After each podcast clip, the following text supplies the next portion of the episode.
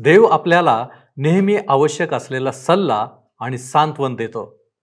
हे आवश्यक आहे की आपण त्याचा आवाज ऐकण्याची किंवा आतून शांत राहण्याची आणि ऐकण्याची सवय लावून घेतली पाहिजे. जेणेकरून तो आपल्याला जे काही सांगतो त्यातील आम्ही काहीही गमावू नये. अशी सवय आपण लावून घेतली आहे काय?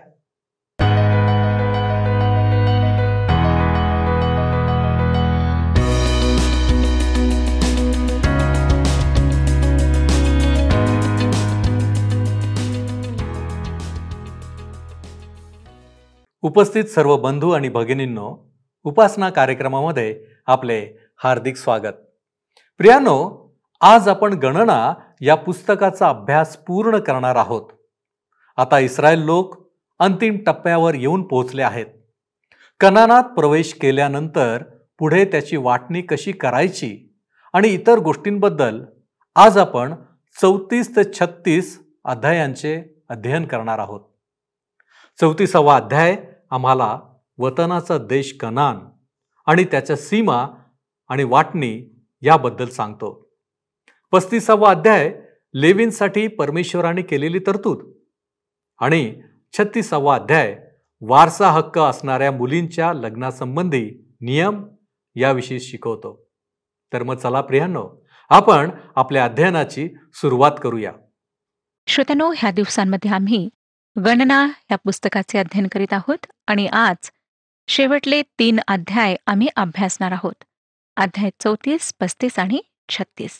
वचनदत्त देशाच्या सीमा लेव्यांना देण्यात आलेली शहरे देशाच्या वारशा संबंधाने नियम ह्या ठिकाणी सांगण्यात आलेले आहेत.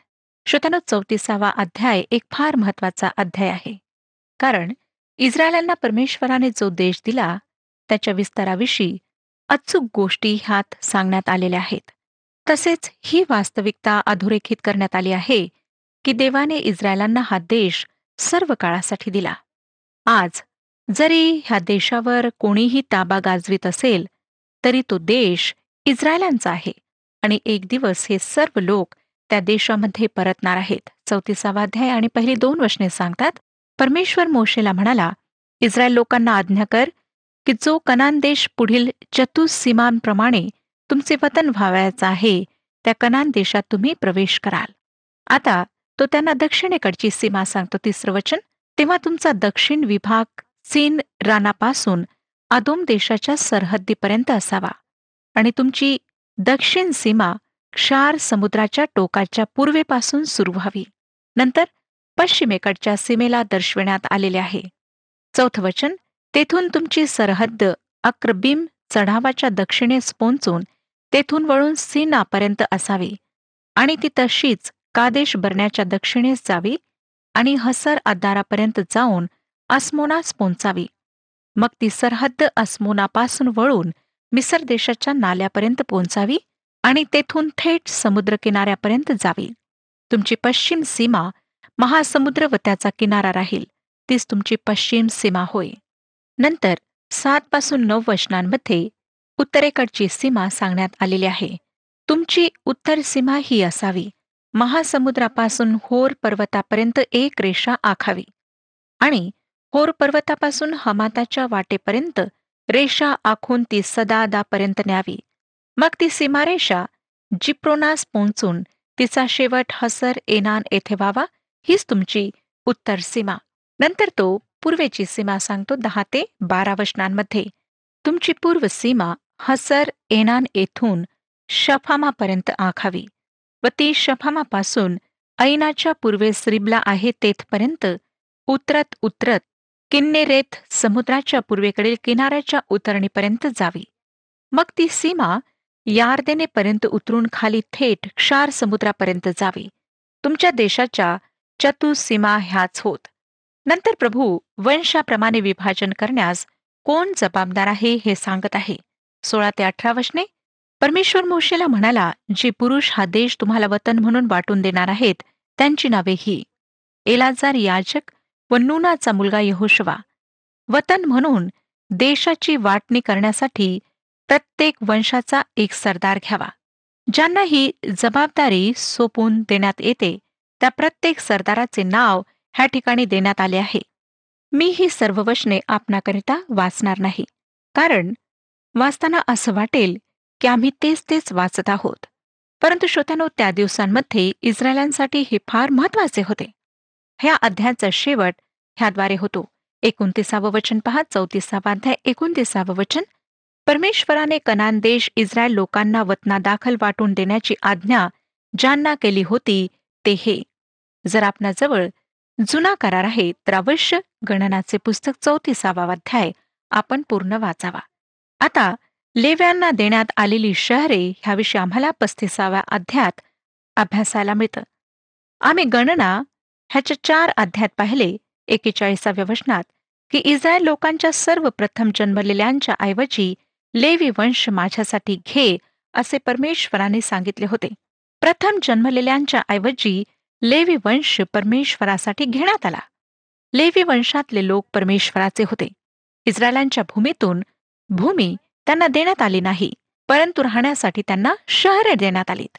एक पासून तीन वशने पहा काय सांगतात? पस्तीसावा अध्याय एक ते तीन वशने परमेश्वर मवाबाच्या मैदानात यरिहो समोर यार्देने तिरी मोशेला म्हणाला इस्रायल लोकांना अशी आज्ञा कर की तुम्ही आपल्या ताब्यात मिळणाऱ्या वतनातून लेव्यांना राहण्यासाठी नगरे द्यावी आणि त्या नगराच्या आसपासची शिवारेही त्यांना द्यावी.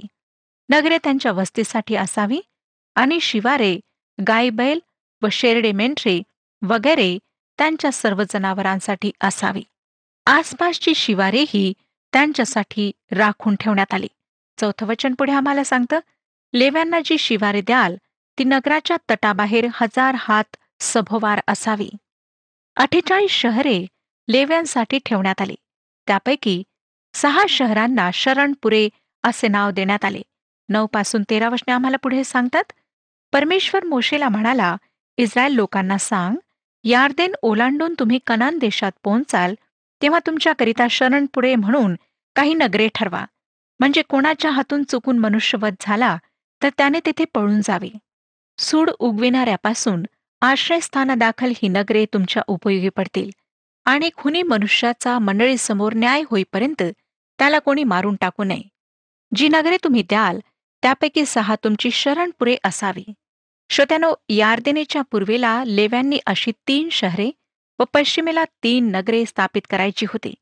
ह्या ठिकाणी जाऊन एखादी अपराधी व्यक्ती आश्रय घेऊ शकत असे व नंतर तिचा योग्य प्रकारे न्याय करण्यात येत असे.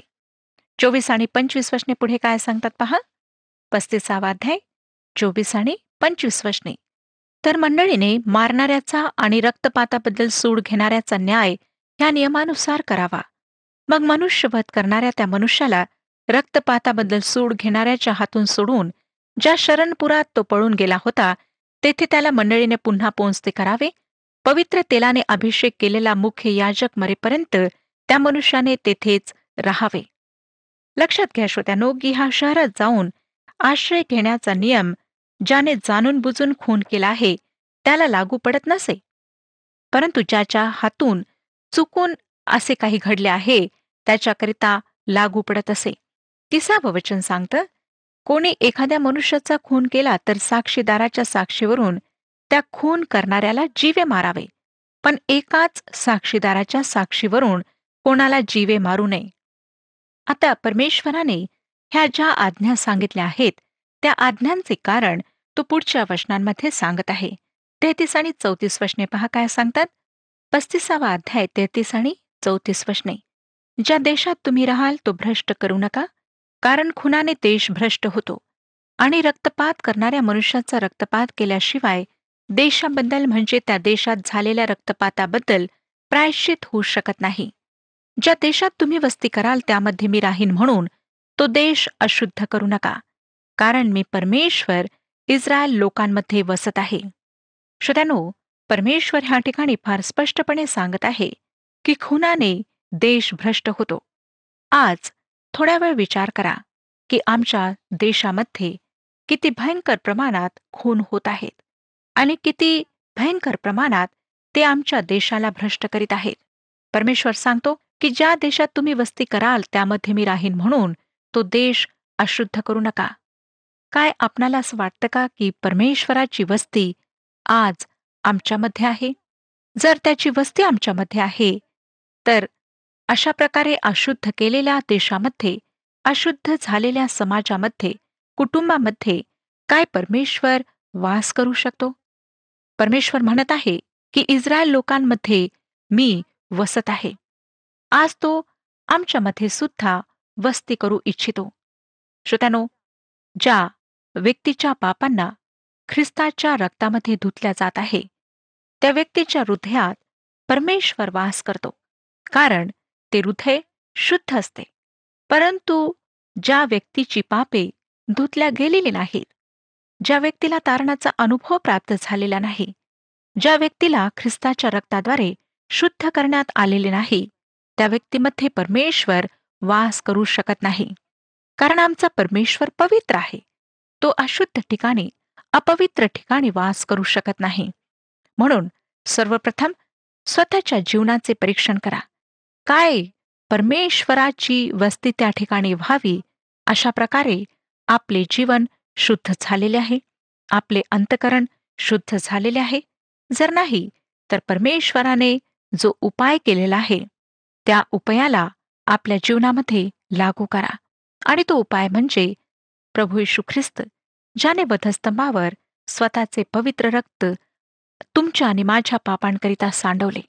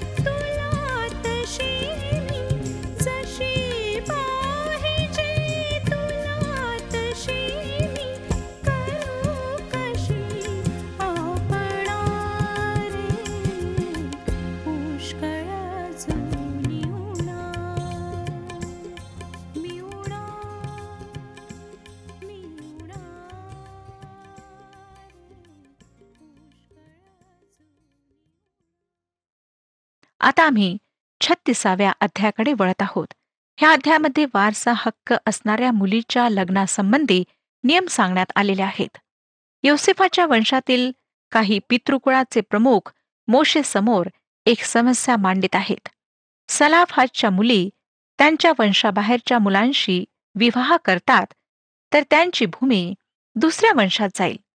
म्हणून मोशे ह्या संबंधी परमेश्वराचे वचन त्यांना सांगत आहे. वाचूया श्रोत्यानो एक पासून नऊ वचने. मग योसेफ वंशाच्या कुळांपैकी गिलाद बिन माखीर बिन मनशे ह्याच्या वंशातील पितृकुळाचे प्रमुख पुरुष मोशीकडे येऊन त्यास व इस्रायल लोकांच्या पितृकुळाच्या सरदारास म्हणाले परमेश्वराने आमच्या स्वामीला आज्ञा केली होती की आमचा बंधू सलाफाद ह्याच्या वतनाचा हिस्सा त्याच्या मुलींना द्यावा.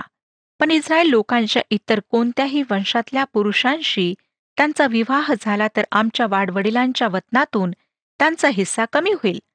आणि ज्या वंशात त्या जातील त्या वंशाच्या वतनात तो मिळवला जाईल आणि आमच्या हिश्श्याच्या वतनातून तो कमी होईल. मग इस्रायल लोकांचे योबेल वर्ष आल्यावरही ज्या वंशात त्या गेल्या असतील त्याच्या वतनात तो मिळविला जाईल. अशाने त्यांचे वतन आमच्या वाडवडिलांच्या वंशाच्या वतनातून कमी होईल. तेव्हा परमेश्वराच्या वचनाप्रमाणे मोशेने इस्रायल लोकांना आज्ञा केली की योसेफाचे वंशज म्हणतात ते बरोबर आहे. सलाफ हादाच्या मुलीसंबंधाने परमेश्वराने अशी आज्ञा केली आहे की त्यांना आवडेल त्याच्याशी त्यांनी विवाह करावा. पण आपल्या बापाच्या वंशाच्या एखाद्या कुळातील पुरुषाशीच त्यांनी विवाह करावा. इस्रायल लोकांचे वतन एका वंशातून दुसऱ्या वंशात जाऊ नये. इस्रायल लोकातील प्रत्येकाने आपल्या बापाच्या वंशाच्या वतनाला चिकटून राहावे. इस्रायल लोकांच्या कोणत्याही वंशातील कोणत्याही मुलीला वतन मिळालेले असेल तर तिचा विवाह तिच्या बापाच्या वंशाच्या कुळातल्या मुलाशीच व्हावा. अशाने इस्रायल लोकातील प्रत्येकाला आपल्या वाडवडिलांचे वतन मिळेल. कोणतेही वतन एका वंशातून दुसऱ्या वंशात जाऊ नये. इस्रायल लोकांच्या प्रत्येक वंशाने आपल्याच वतनाला चिकटून राहावे. श्रुत्यानो भूमी त्या वंशातच राहायला हवी असे. कोणीही नेहमीकरिता त्याची संपत्ती गमावीत नसे. योबेल वर्षी ती भूमी मूळ वंशाकडे परत येत असे. देवाने त्याच्या लोकांसाठी ही अद्भुत व्यवस्था केली होती. हाच प्रकारे त्याने त्यांच्या सर्वांचे रक्षण केले. छत्तीसावा अध्याय पुढची वशने पहा. दहापासून तेरा वशने परमेश्वराने मोशेला आज्ञा केल्याप्रमाणे सलाफ हादाच्या मुलींनी केले. सलाफ हादाच्या मुली महला तिरसा होगला मिल्का व नोआ ह्यांनी आपल्या चुलत भावांशी विवाह केला. योसेफ पुत्र मनश्शे ह्याच्या वंशातल्या कुळातच त्यांचा विवाह झाला म्हणून त्यांचे वतन त्यांच्या बापाच्या कुळाच्या वंशात कायम राहिले. मवाबाच्या मैदानात समोर यार्देन नदी तिरी मोशीच्याद्वारे परमेश्वराचे जे नियम व विधी इस्रायल लोकांना लावून दिले ते हे होत. श्रोतानो ह्याद्वारे गणना ह्या पुस्तकाचा शेवट होत आहे. मोशेने लोकांमध्ये जी सेवा केली ती सुद्धा ह्याद्वारे समाप्त होते. अनुवादामध्ये मोशेची खाजगी सेवा पाहायला मिळते. या पुस्तकात देवाचे लोक इस्रायलांच्या रानातील प्रवासाची फक्त काहीच दृश्ये आम्हाला दाखविण्यात आलीत ज्यामध्ये अपयश बंड कुरकुर अश्रू आम्हाला पाहायला मिळालेत ज्यामध्ये आमच्या जीवनासाठी जेव्हा आम्ही ह्या जगातील अरण्यातून प्रवास करीत आहोत तेव्हा शिकण्यासारखे काही महत्त्वाचे पाठ ठेवलेले आहेत. जेव्हा इस्रायली लोक पुढे कूच करीत होते तेव्हा ते कादेश बरण्या येथून निघाले. यावेळी त्यांचा मोहरा ठामपणे वचनदत्त प्रदेशाकडे रोखलेला होता. त्यांची वाट अवघड होती. प्रवास पूर्वीपेक्षा बिकट होता. पण श्रोत्यानो त्यांचा विश्वास नव्याने जागृत झालेला होता. त्यांना शिस्त लागली होती आणि विजय देणारा देवाचा हात त्यांना विजय देत त्यांच्याबरोबर पुढे जात होता. देव जे उत्तम प्रतीचे आहे तेच आम्हाला देऊ इच्छितो. तो उत्तम मार्ग दाखवतो. पण श्रोत्यानो आम्ही आमच्या जीवनामध्ये तो जे काही शिकवतो जे काही तो आम्हाला सांगू इच्छितो त्याला नाकारतो. तो आम्हाला त्याच्या चांगल्या मार्गावर घेऊन जाऊ इच्छितो परंतु आम्ही त्याचा मार्ग सोडून दुसरीकडे वळतो. मग आमच्या जीवनातील ती संधी जाते. ती आम्हाला पुन्हा मिळत नाही. पहिल्या खेपेसच वचनदत्त प्रदेशात जाण्याचे नाकारणारा वीस वर्षावरील प्रत्येक पुरुष रानातच मरण पावला. त्यांच्यापैकी एकाचेही पाऊल वचनदत्त देशात पडले नाही हे आम्ही पाहिले. परंतु श्रोत्यानो आमचा जो सृष्टीकर्ता निर्माणकर्ता परमेश्वर आहे तो दयाळू आहे. तो आम्हाला दुसरा मार्ग दाखवतो दुसरी चांगली संधी देतो. केव्हा केव्हा तो तिसरी संधी सुद्धा देतो. कारण त्याच्या दयेला अंत नाही. तो आम्हाला साताच्या सत्तर वेळा क्षमा करतो. तो आम्हाला त्याच्या मार्गावर आणतो. त्याची कृपा कधीच समाप्त होत नाही. परंतु पहिल्यांदा सर्वोत्तम संधीचा लाभ न घेतल्याने आम्ही मोठ्या आशीर्वादांना मुकतो आणि उगाच भरताडीची ओझी वाहून कष्टी होतो. आणि ह्यात आमचेच नुकसान आहे.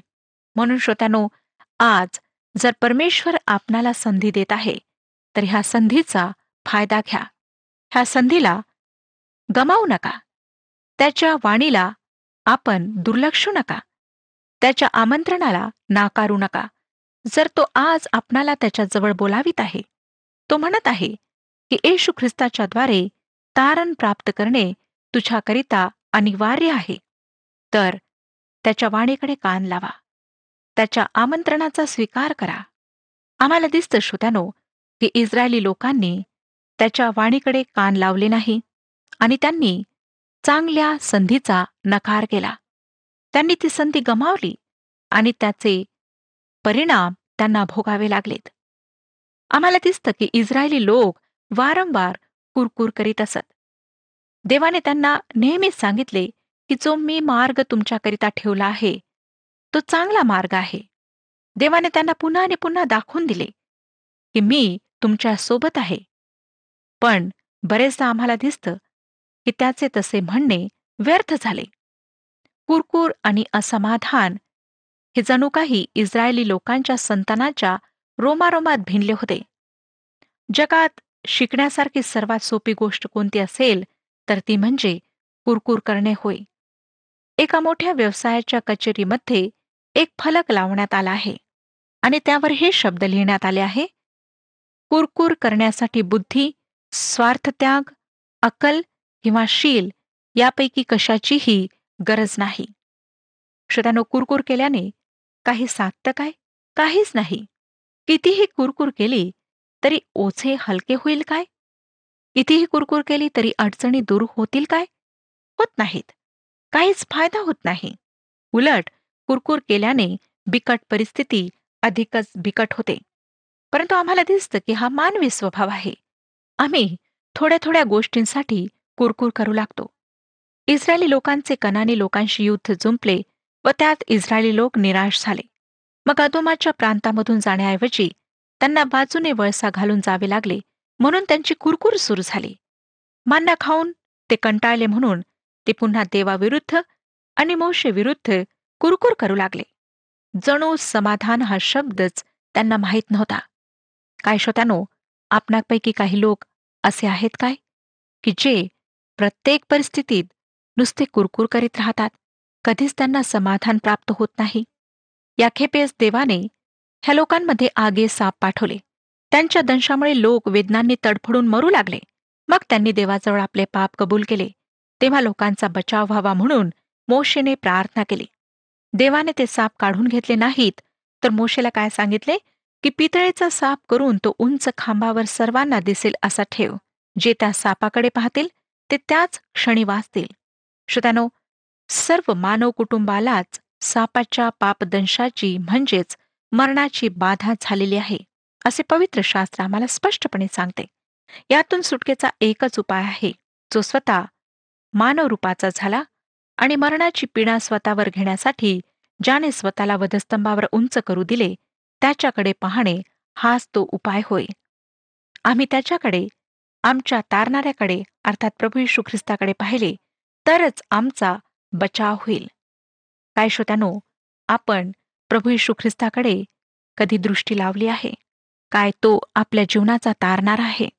जर नाही तर आज परमेश्वर आपणाला संधी देत आहे. मी त्या सर्व श्रोत्यांचे आभार मानते ज्यांनी मला पत्र लिहिली आणि अनेकांनी आपल्या जीवनातील अनुभव लिहून पाठवलेत. मी देवाची स्तुती करते त्याचे आभार मानते की अनेक लोक जे पापामध्ये जीवन व्यतीत करीत होते आज सुद्धा आमच्या समाजाची अशी स्थिती आहे आणि परमेश्वराची इच्छा आहे की प्रत्येकाने पश्चाताप करून येशू ख्रिस्ताच्याद्वारे पापांपासून सुटका प्राप्त करून घ्यावी. परमेश्वर आपणा सर्वांस आशीर्वाद देऊ हा कार्यक्रम आपणास आवडला काय?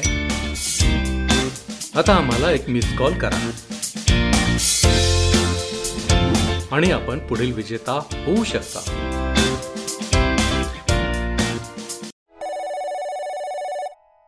प्रियानो आज आपण बायबलमधील आणखी एका पुस्तकाचे म्हणजे गणना या पुस्तकाचे अध्ययन पूर्ण केले आहे. माझी खात्री आहे की आम्हा प्रत्येकासाठी परमेश्वराचे मार्गदर्शन केवळ आजच्याच अध्ययनाद्वारे नव्हे तर संपूर्ण गणना पुस्तकाच्या अध्ययनासाठी आशीर्वादाचे झाले असेल. एक गोष्ट आमच्या लक्षात आली असेल की प्रभू परमेश्वराला आमचे सानिध्य हवे आहे. तो आजही आम्हाला मार्गदर्शन करण्यास तयार आहे. त्याची अपेक्षा फक्त हीच आहे की आम्ही त्याचे आज्ञा पालन करावे. आम्ही ऐकावे. आमचा गेलेला प्रत्येक क्षण पुन्हा येणार नसतो. म्हणून प्रत्येक समयाला आम्ही देवाचे आहोत. त्याचे लक्ष आमच्याकडे आहे हे आपण विसरू नये. प्रियानो उद्यापासून आपण नवीन करारातील योहानकृत शुभवर्तमान याचे अध्ययन सुरू करणार आहोत. देव करो आणि त्याचेही अध्ययन करण्यासाठी परमेश्वर आपणास सहाय्य करो. आपण प्रार्थना करू. प्रभूजी आम्ही तुझे उपकार मानतो. तुझ्या नावाला धन्यवाद देतो प्रभूजी. की आणखीन एक पुस्तक पवित्र शास्त्रामधील परिपूर्ण करण्यासाठी त्याचा अभ्यास पूर्ण करण्यासाठी प्रभूजी तू आम्हाला संधी दिलीस. आणि आम्ही तुझे उपकार मानतो की अनेक लोकांनी त्याचा उपयोग करून घेतलेला आहे.